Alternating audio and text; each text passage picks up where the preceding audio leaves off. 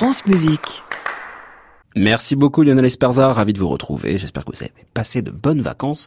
En tout cas, le cri du patchwork, c'est parti. 1, 2, 3, 3, Hein Encore une fois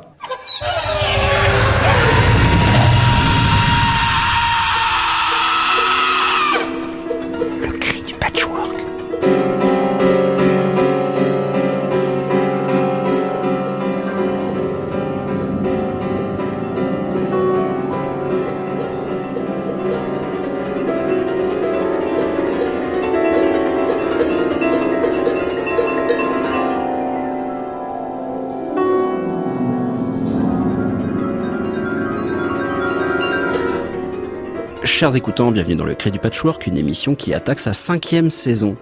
Et nous sommes en effet très heureux de vous retrouver à nouveau pour arpenter les chemins d'une écoute multiple, à l'affût de curiosités, de nouveautés, de démarches sans préjugés, en bref, de tout ce qui se fait dans les arts sonores d'hier et d'aujourd'hui, mais surtout d'aujourd'hui.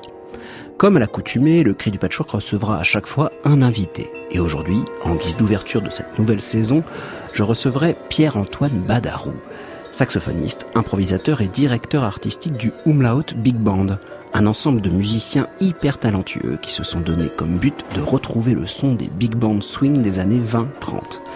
Un travail titanesque de transcription et de recherche qui a abouti à leur quatrième disque, The King of Bungle Bar, autour de Don Redman, arrangeur incontournable et pourtant en partie oublié. L'occasion de parler de ce qui fait la création lorsque l'on travaille sur l'ancien. Et comme l'année passée, on retrouve les pépites d'Antoine Berland avec ses portraits sonores, des compositions faites à partir de voix de gens qu'il croise dans ses voyages et rencontres. Et comme chaque mardi, on reprend avec un son qui dérange.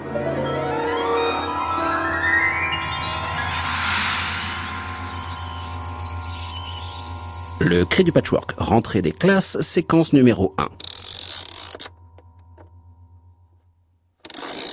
Eh, qu'est-ce que vous avez fait encore? Pas étouffé. Eh oui. Le son de la semaine.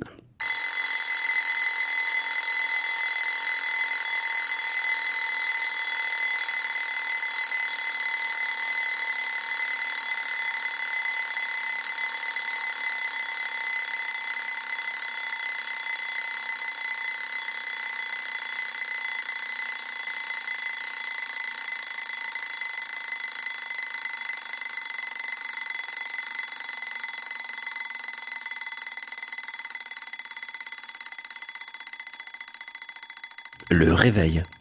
Pour se réveiller les tympans, ce début de saison du cri du patchwork. Ce réveil que l'on vient d'écouter est particulièrement beau, avec ce décélérando si progressif. Et à la fois agressif, car oui, un réveil matin doux comme un agneau, ça ne sert à rien. On doit le détester, notre réveil. Le réveil marque une étape dans notre journée, ou tout simplement clôt un cycle. Dans la performance de Joseph Buysse et Namjoon Peik en 1982 à la mémoire de Georges Massiunas, fondateur du mouvement Fluxus aux États-Unis, le réveil matin est utilisé pour ce qu'il sait faire, marquer la fin d'un morceau. D'une durée de 74 minutes, cet hommage s'arrête brusquement lorsque retentit l'objet mal aimé. Alors pourquoi 74 minutes? Parce que Massiunas est mort à l'âge de 47 ans, 74 à l'envers, en 1978. C'est tout.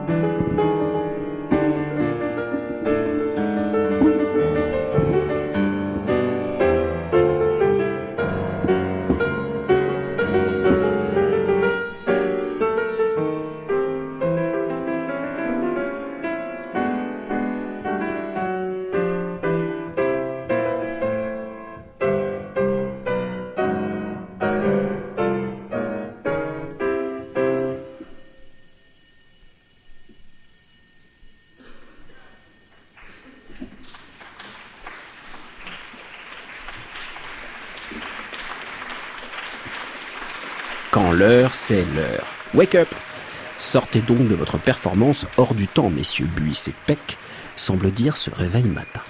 Un peu comme le réveil fameux de A Day in the Life des Beatles. À force de le décortiquer sous toutes ses formes, le cri du patchwork aura fini par passer l'intégrale de ce chef-d'œuvre signé Lennon et McCartney. Avec ce passage entre la chanson de Lennon et celle de McCartney, qui dure précisément 24 mesures, on entend le tic-tac de la caisse claire de Ringo Starr, accompagné par un gars qui compte les temps. Le réveil qui surgit était là pour signaler aux Beatles que la plage de transition était terminée, avant de rajouter en post-production l'orchestre Tony Truant si bien connu. Ils décidèrent de garder le son du réveil, car oui, cela va très bien avec les paroles qui suivent. Woke up, got out bed.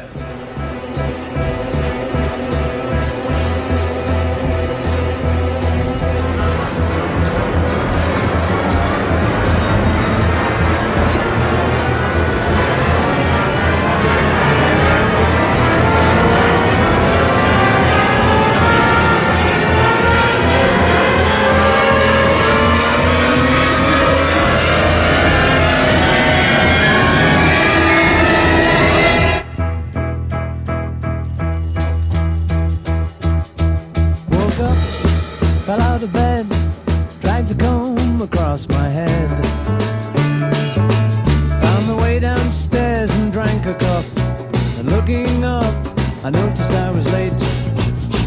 Found my coat and grabbed my hat. Made the bus in seconds flat. Found my way upstairs and had a smoke. And somebody spoke and I went into a dream.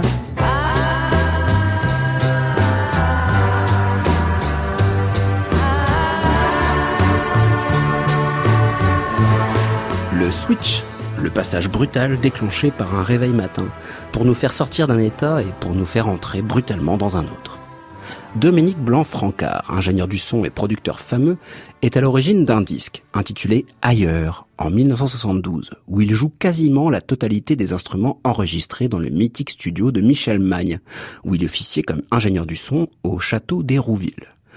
Dans ce rock Frenchy, Dominique Blanc-Francard hurle Laissez ce réveil pour critiquer notre endormissement, notre inactivité, notre laisser-faire, avec un superbe switch entre deux états dû au réveil matin.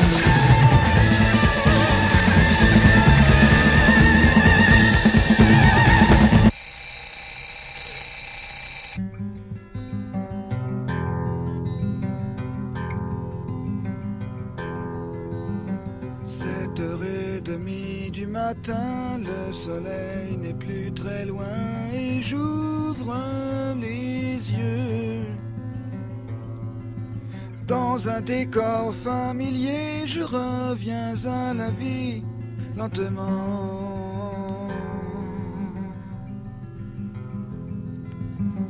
Je ne sais plus très bien où j'en suis. J'ai la même sensation chaque nuit. Je me demande trop souvent si la vie rêve ou bien le rêve réalité. Mais pour l'instant, je dois me lever, me laver, me raser et m'en aller. Un réveil, ça fait ou enfin comme vous toute façon, votre bouche ne pourra jamais reproduire exactement le son horrible de votre pourfendeur de sommeil. Mais pensiez-vous un jour entendre Chantal Goya faire le réveil matin? Eh bien, voilà.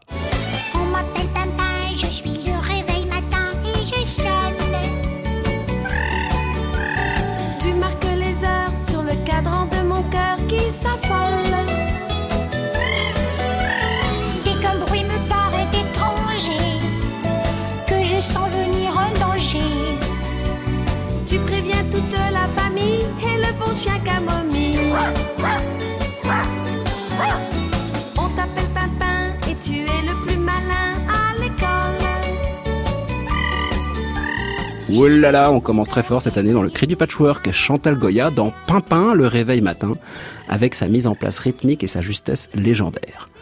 La question est, qui interprète Pimpin? Car lui sait chanter, on dirait. Jean-Jacques Debout? Aucune idée. Je fais donc appel à vos connaissances encyclopédiques. Donc, à l'image de Chantal Goya, on peut faire dring avec la bouche pour faire le réveil. En tout cas, ce qui caractérise le son du réveil matin, c'est le trémolo, la répétition rapide de sons très courts. Prenez François Couperin. Dans son réveil matin, il opte ainsi pour des trémolos quasiment en continu. Et pourtant, le réveil matin n'était pas encore ce qu'il est aujourd'hui.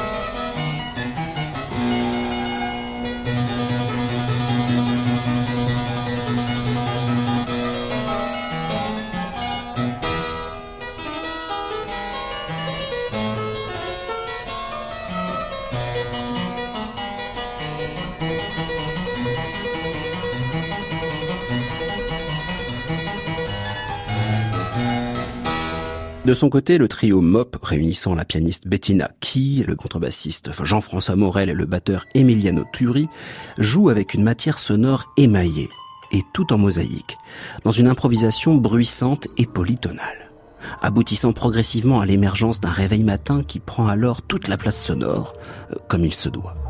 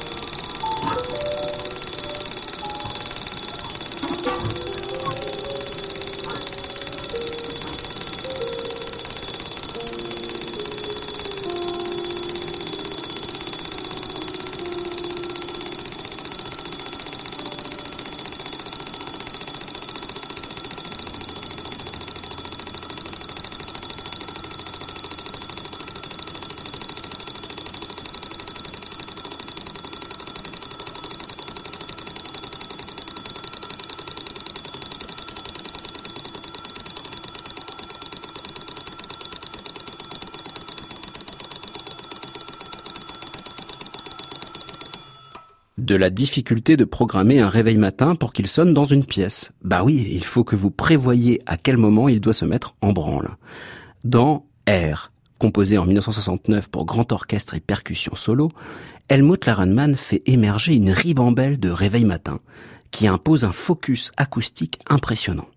Alors qu'ils se font difficilement entendre entre les vagues de sons venant de toutes parts, tout à coup, plus un son ne vient interrompre ce contrepoint de réveil qui ne sont évidemment pas programmés, mais traficotés pour devenir des instruments à part entière.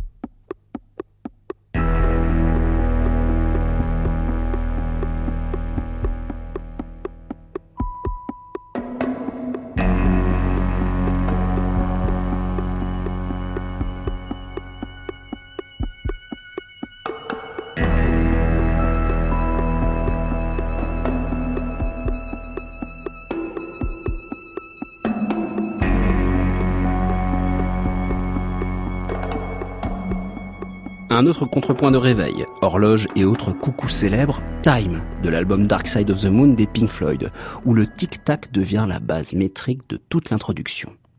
Time. Il est donc temps de réveiller vos bazouilles à l'écoute du cri du patchwork.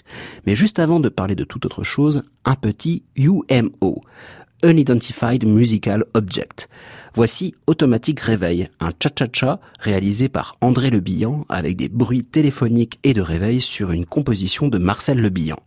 Un cha-cha-cha qui retrace la matinée de Suzy, une standardiste sémillante et pleine d'entrain, comme nous dit le livret du disque, Miss Téléphone, la journée d'une standardiste.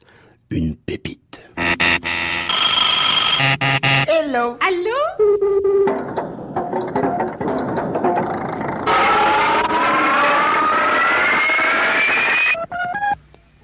Thank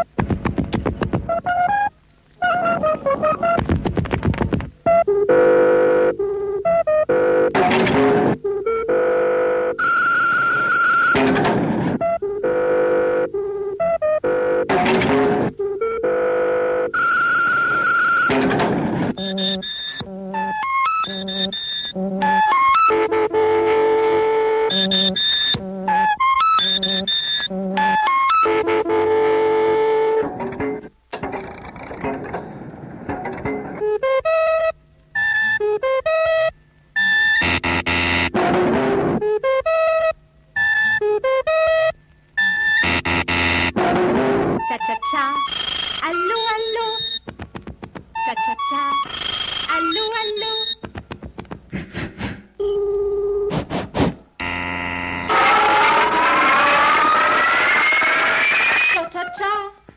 Ne quittez pas.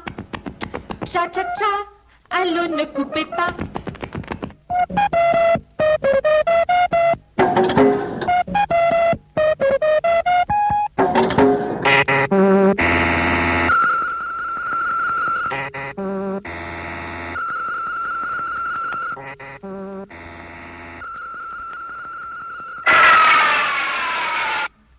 Vous voyez qu'on y arrive C'est pas compliqué quand même.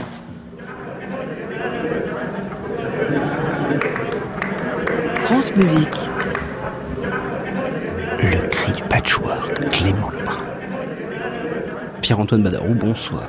Bonsoir. Vous êtes saxophoniste, membre du collectif Umlaut Records et directeur artistique du Umlaut Big Band. Et vous serez dimanche prochain, le 2 septembre, à Jazz à la Villette pour jouer avec le Umlaut Big Band, ce fameux swing qui vous caractérise aujourd'hui, du jazz swing. Vous êtes combien dans ce Big Band aujourd'hui? Alors nous sommes 14. 14 musiciens, mais alors devenus vraiment des musiques improvisées, des musiques expérimentales, voire du répertoire contemporain. Et là, vous êtes tous retrouvés autour de votre projet, Pierre-Antoine, de jouer ce swing des années 20-30. Oui, tout à fait. Alors on vient tous du jazz, on a tous fait des études de jazz et c'est cette euh, musique-là qui fait aussi certainement qu'on est musicien aujourd'hui. Mais euh, disons qu'on a essayé de chacun creuser des directions euh, plus contemporaines avec effectivement des formes plus improvisées, plus expérimentales et qu'on avait envie de se retrouver, oui, ici pour euh, jouer du vieux jazz des années 20, 30, 40 éventuellement. C'est un peu l'origine du projet et dans l'idée vraiment de jouer pour la danse. Donc de recréer aussi un petit peu le contexte pour lequel euh, cette musique a été écrite. C'est-à-dire que vous n'êtes pas du tout en posture de scène public assis avec le big band comme on peut le voir aujourd'hui, c'est-à-dire vraiment euh, le show, quoi. Non, là, c'est vraiment le, le big band comme ayant une fonction avant tout. Absolument. Alors, on- ça nous arrive de faire des concerts euh, Mm. dans la formule concert plus classique, mais disons qu'on part du principe que cette musique-là, elle a été jouée, elle a été écrite et jouée pour la danse, et que euh, finalement, elle prend son sens et elle reprend vie d'une certaine manière quand il y a cette interaction-là avec le public qui est si particulière aussi. Et là, vous êtes euh, à l'auteur aussi d'un quatrième album avec Mhm. cet, cet ensemble, Umlaut Big Band, The King of Bungle Bar, qui est un, un album consacré à la musique de Don Redman, que je ne connaissais absolument pas. Mhm. Et je crois que je suis pas le seul, c'est ça C'est bien possible. Ouais. Euh, Don Redman, oui. Alors on, a fait ce projet euh, sur cet arrangeur qui est euh, en fait souvent cité. et, on, parle souvent de lui pour être un peu, un un des premiers arrangeurs pour big band dans les années 20 à New York et d'avoir mis en place tout le système d'écriture pour les big bands du swing des années 30. Mais euh, finalement, on se contente en général de dire ça, c'est-à-dire que c'est un pionnier et que c'est quelqu'un d'important. Il y a une ligne dans le déco. quoi. Voilà, c'est ça exactement. Mais personne n'a vraiment fait de, de, de travail sur sa musique.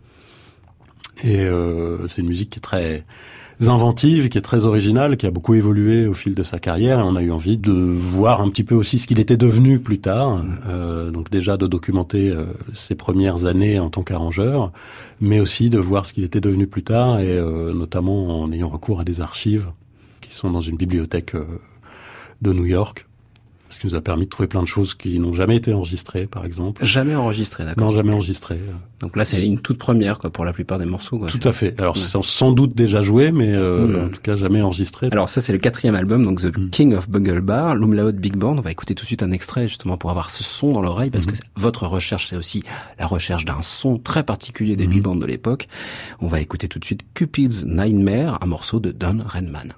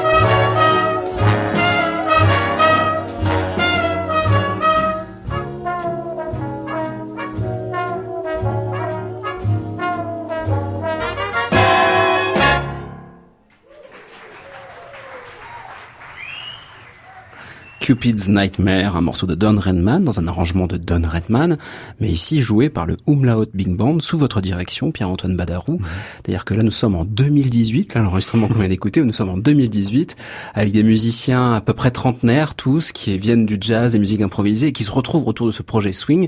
Et donc, avec cette musique, Don Redman, qui a la particularité d'avoir... Alors, ce morceau-là avait été enregistré à l'époque ou c'est... Oui, tout à fait. ça, c'est pas un inédit. D'accord. Euh, c'est un morceau qui a été écrit, euh, on ne sait pas exactement, mais autour de 1940, puisqu'il a été enregistré en 40-41 par l'orchestre de Cab Calloway.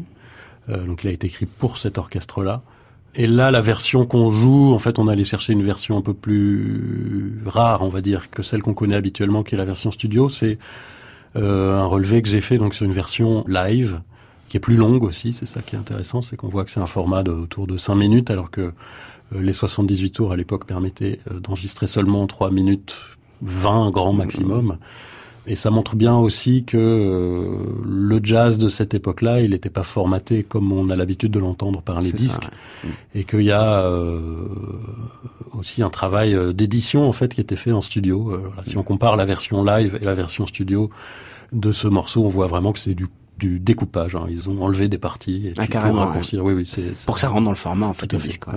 Alors vous disiez relever parce que c'est votre méthode euh, quand même, Pierre-Antoine, faut l'indiquer parce que dans les précédents disques qui s'appelaient Euro Swing, mhm. vous intéressiez à, à, des morceaux dont on n'a pas de partition en fait. C'est uniquement les enregistrements et vous à l'oreille vous retranscrivez et la musique et les arrangements.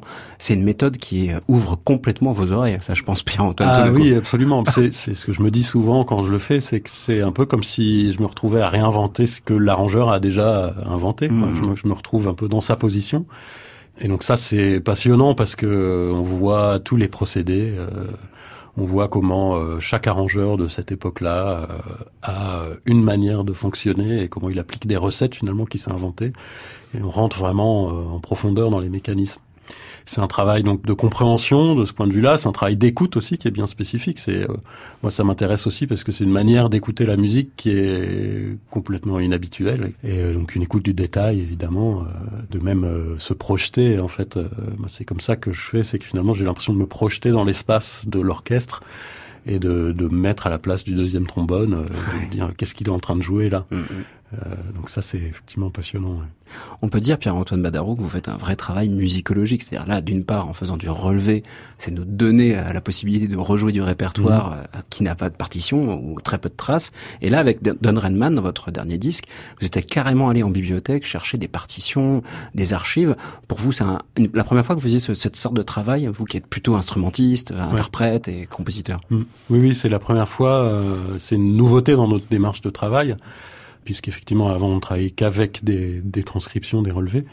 Et euh, là, donc, on allait chercher euh, dans ce fond, euh, un fond qui est dédié à Don Redman, et euh, on allait chercher dans les manuscrits des morceaux qu'on ne connaissait pas, euh, puisque, comme je disais tout à l'heure, ils n'ont jamais été enregistrés pour certains. Et donc, il y a un travail à partir d'archives qui est aussi tout aussi passionnant, et, et, alors qui est assez fastidieux parce que on n'est pas autorisé là-bas à prendre de photos. Ah Donc ouais, il faut tout ouais, recopier ouais. à la main. Mhm. Euh, et là, j'ai été assisté par, parce que moi je vis pas là-bas, Ah oui, à New York, mais euh, j'ai été assisté par euh, un monsieur qui s'appelle Alix Toukou, qu'il faut mentionner, je pense, qui est allé euh, donc euh, recopier ces manuscrits un par un, euh, patiemment et euh, c'est très intéressant parce qu'on voit aussi, moi je les ai vus, j'ai fait quand même des, quelques visites à la bibliothèque. On voit aussi euh, dans les manuscrits comment est-ce qu'il écrivait, comment est-ce qu'il y a des choses qui étaient retouchées, par exemple en, en studio certainement, ou au moment où elles étaient jouées, des choses qui sont barrées, des choses qui sont remplacées, etc. Effectivement, c'est musicologique.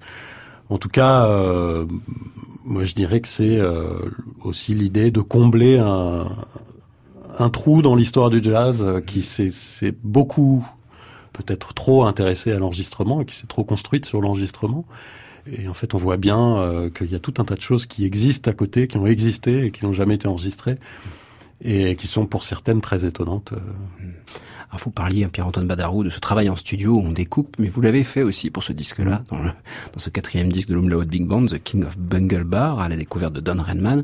Vous avez pris de Don Redman et vous l'avez découpé en tranches. Je vous propose d'écouter un premier extrait de Have It Ready.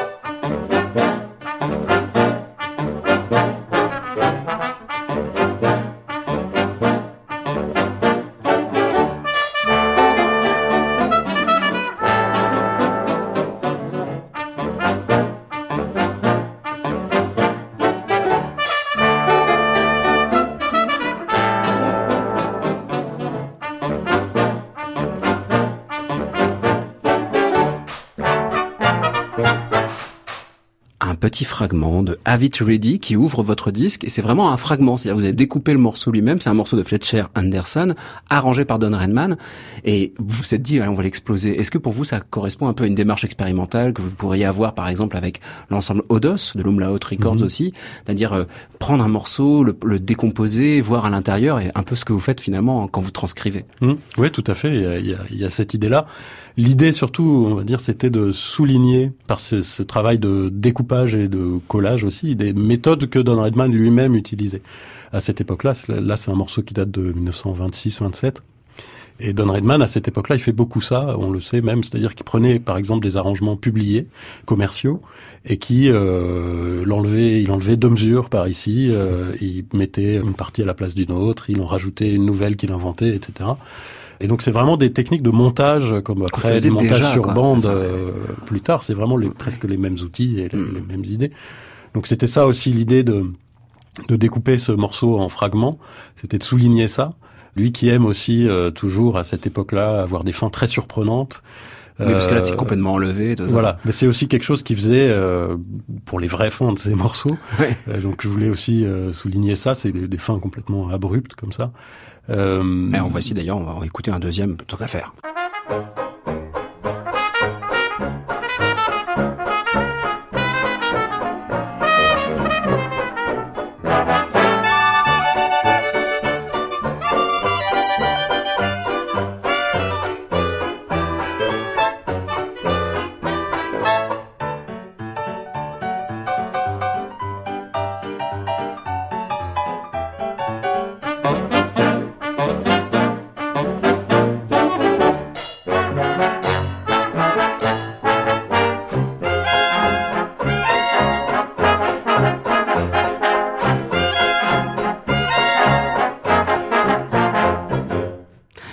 Nouvel extrait de Have It Ready, donc là le fragment numéro 2 qu'on trouve dans votre disque, Pierre-Antoine Badarou avec l'Umlaut Big Band.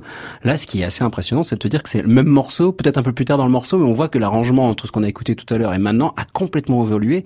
Est-ce qu'on peut dire que Don Redman il écrit vraiment une sorte de symphonie d'arrangement, c'est-à-dire on a vraiment les timbres qui arrêtent pas de se modifier, là le banjo qui débarque et surtout quasiment pas de batterie. Ouais, tout à fait. Alors, il y a, y a Effectivement, c'est un peu le génie de Don Redman à cette époque-là, c'est cet art de la juxtaposition. Mm. C'est-à-dire qu'on a des parties très contrastées. Euh, il va rechercher les ressources orchestrales de l'orchestre. Alors effectivement, avec des passages sans banjo, euh, des passages euh, où les saxophonistes jouent que des clarinettes, euh, des passages, des changements d'ailleurs entre les, les clarinettes et saxophones pour les saxophonistes sont très rapides, euh, euh, très- Faut presque impossible. Il faut dégainer. Donc effectivement, il y a cet art de la juxtaposition que je voulais aussi montrer en faisant ce petit montage comme vous l'avez dit, et puis cette manière d'utiliser la batterie qu'on a gardée un peu telle quelle, puisque à l'époque, dans les studios d'enregistrement, ils ne savaient pas comment enregistrer la batterie, c'était problématique. Et du coup, euh, Don Redman a imaginé ce système de ponctuation euh, à la cymbale, et il en fait un usage euh, toujours très inventif dans, dans tous les morceaux de cette époque-là, vraiment systématiquement. Un troisième extrait de Have It Ready.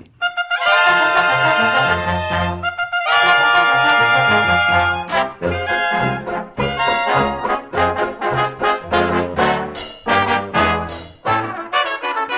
Música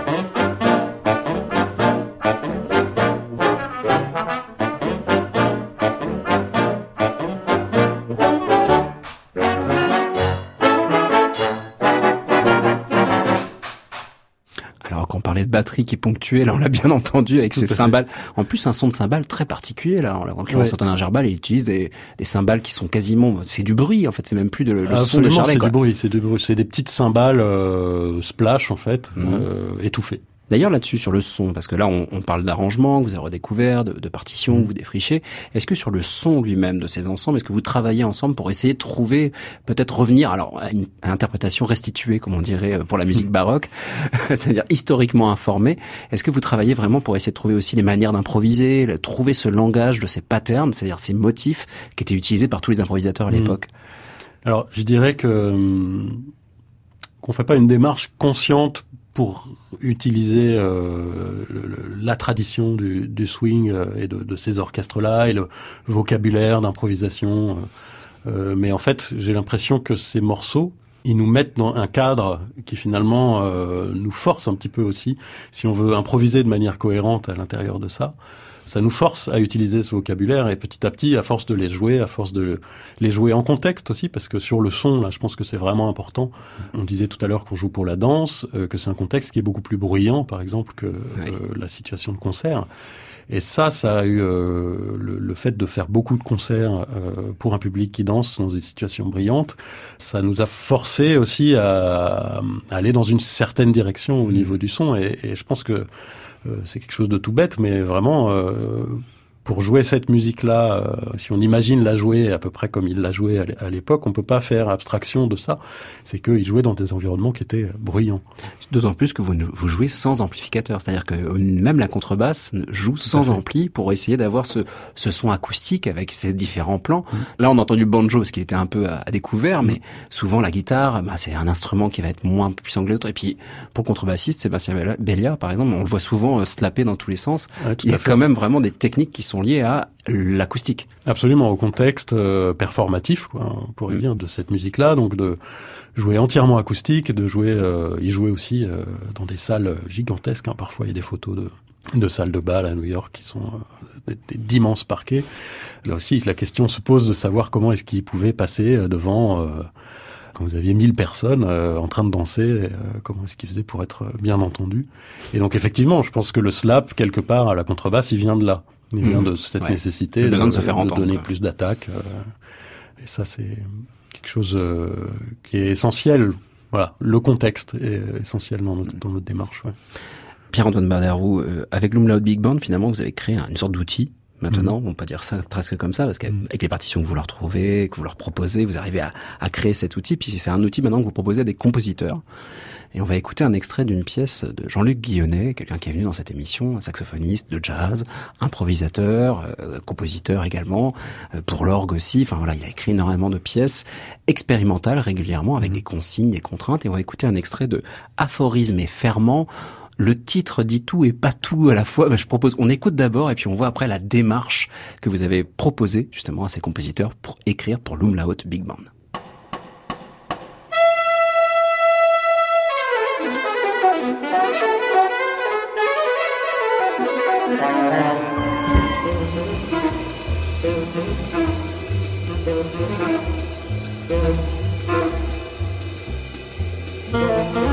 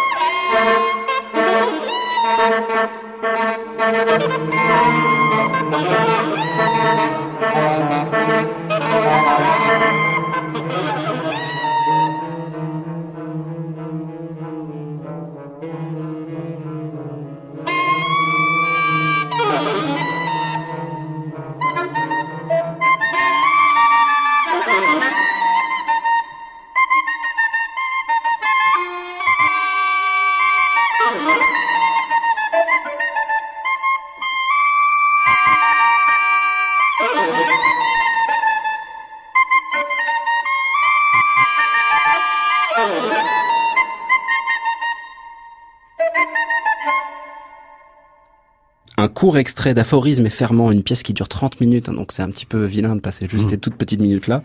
Désolé Jean-Luc. Donc c'était une composition de Jean-Luc Guillonnet pour l'Umlaut Big Band. Alors là, quelles ont été les contraintes que vous avez proposées, Pierre-Antoine Badarou, au compositeur Jean-Luc Guillonnet Alors on a on a donc passé commande à, à Jean-Luc Guillonnet sans contrainte particulière en fait. Ah, d'accord. Euh, des contraintes qui étaient euh, pour nous implicites. On, on se connaît bien depuis longtemps et euh, il connaît bien l'orchestre aussi. Donc euh, ça c'était important, c'était de passer des commandes à des gens qui nous avaient déjà entendus, qui savent le travail qu'on fait, euh, qui nous ont voilà, vu plusieurs fois en concert, qui nous connaissent individuellement aussi, etc. Et euh, c'était assez clair, en tout cas de manière implicite, qu'il s'agissait de composer pour big band et donc pour euh, ce format-là orchestral avec euh, toute une tradition et euh, certaines conventions euh, d'écriture, conventions euh, un peu exagérées peut-être, mais en tout cas une idée d'une section rythmique, l'idée d'une section de saxophone, une section de cuivre, etc.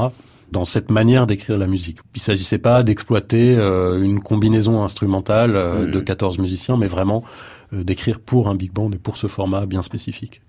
Quand il parle d'aphorisme et ferment dans son titre, Jean-Luc Guillonnet, là on voit la notion d'aphorisme, c'est-à-dire c'est une toute petite formule qui sont soit répétées, un tout petit peu développées. On pourrait dire des patterns, vraiment là en l'occurrence, par rapport à, à l'esthétique du, euh, du big band swing des années 20-30. Alors, je, je pense que lui, comment il a vu les aphorismes, ce qu'il a appelé des aphorismes, en fait, c'est, il a fait un travail de, il allait fouiller dans ses archives audio euh, de lui-même jouant du ah saxophone. ok. D'accord, c'est vraiment les... Et il a choisi euh, des moments euh, dans plein de contextes différents. Ça va du solo à euh, des groupes, plus de jazz, euh, voilà. Et il a choisi des moments qui lui paraissaient être des aphorismes, c'est-à-dire qui pouvaient synthétiser un petit peu sa manière de penser. Donc c'est souvent en fait des, effectivement des patterns, des phrases qui sont répétées, mais qui ont aussi un débouché euh, un petit peu surprenant ou euh, Hmm. qui, qui se développent de manière un peu inhabituelle.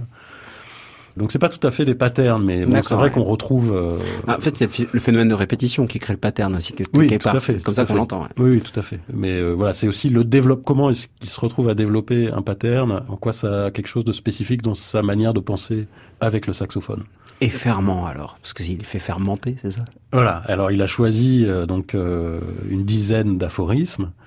Euh, il nous a envoyé des fichiers audio. Il en a fait transcrire quelques-uns. Et il les a fait fermenter, oui, effectivement, c'est un peu ça l'idée, c'est-à-dire qu'il a essayé de voir ce qu'il pouvait en tirer sous une forme d'orchestration pour big band, comment est-ce qu'il pouvait les développer, comment est-ce qu'il pouvait les mettre à l'envers, à l'endroit, etc. Et donc ça, c'est vraiment la matière première de cette pièce. C'est encore, là, on retrouve la notion de montage. Jean-Luc, c'est quelqu'un aussi qui a beaucoup travaillé euh, l'électroacoustique et euh, même pour la radio aussi. euh, Euh, donc on retrouve euh, vraiment cette idée-là de montage et qui rappelle d'une certaine manière Don Redman, euh, ce qu'on disait tout à l'heure. Et donc ça c'est sa partition orchestrale et euh, il en a fait aussi une sorte de concerto pour trois saxophones alto qui reprennent ces aphorismes, chacun euh, à leur manière, puisqu'il nous a donné, euh, là aussi ça fait écho à notre démarche de travail, il nous a donné des fichiers audio, et nous on a dû bah, les apprendre euh, à Ouais. partir de ces fichiers-là. Donc vu aussi la difficulté, la, le fait que ce soit des phrases improvisées, donc qui, Oui, difficilement, difficilement euh, reproductibles, Oui, tout à fait. Ça a aussi euh, fait que chaque singularité de chaque saxo- saxophoniste alto qui joue le même aphorisme euh, en fait une version différente. Ce concert, là, Aphorisme et Ferment, enfin cette pièce a été jouée euh, le 1er juin dernier. Mhm. C'était à l'église Saint-Méry, une église dans laquelle il y a beaucoup de créations diverses et variées, avec l'Ensheim par exemple, Mhm. dans lequel vous jouez d'ailleurs, Ouais. euh, Pierre-Antoine. Mhm. Et lors de ce concert, il y avait aussi une autre pièce pour le Mlaud Big Band, c'est Unsicht d'Axel Dörner. Là, rien à voir. Pour, euh, enfin, on a l'impression qu'on va retrouver des formes de pattern, mais là, il y a du swing qui est présent. Mhm. Comment ça fonctionne? C'est une pièce euh, qui joue un petit peu sur la mémoire. C'est une pièce qui est en cinq parties, on va dire, et euh, dont quatre qui sont exactement la même chose, avec des petites parts d'improvisation, mais très légères. Et c'est quatre fois la même chose qui se répète et euh, qui crée un petit peu cette sensation au bout d'un moment de labyrinthe. Et pourtant, c'est toujours la même chose. Donc il y a ce travail-là qu'il a fait. Il a utilisé effectivement euh, le langage du jazz avec vraiment une section rythmique là, euh, avec du swing. Euh, avec euh, aussi euh, des juxtapositions de formules orchestrales. Donc avec, par exemple, la section rythmique joue rarement en même temps que les soufflants. Donc il y a comme ça des ruptures assez abruptes entre les différentes sections instrumentales.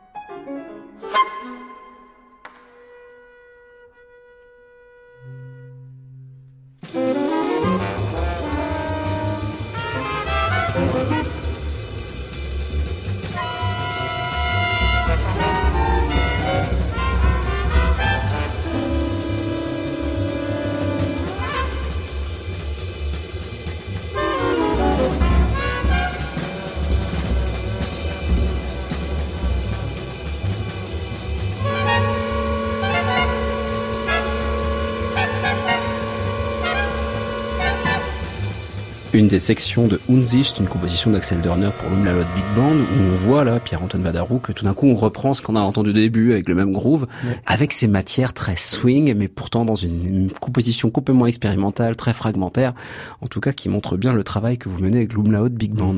Alors Pierre-Antoine Badarou, vous êtes dimanche prochain, donc le 2 septembre, à Jazz à la Villette, pour un bal avec l'Umlaut Big Band, et ensuite le 2 octobre à l'espace Jean Léandre pour le théâtre de Compiègne, le 9 octobre à Haute-Vienne, à Limoges, et ainsi de parce que vous tournez en fait, vous avez beau être 14, vous arrivez à tourner énormément en ce moment, et ça montre bien qu'il y a une vraie demande autour de cette musique à danser, et pourtant qui nous parle de création avec le passé. Toutes les informations, vous pouvez les avoir sur umlaut-bigband.com, évidemment, j'invite tout le monde à venir ouvrir les oreilles et bouger les pieds sur votre musique. Merci beaucoup Pierre-Antoine, à très bientôt. Merci. Au revoir.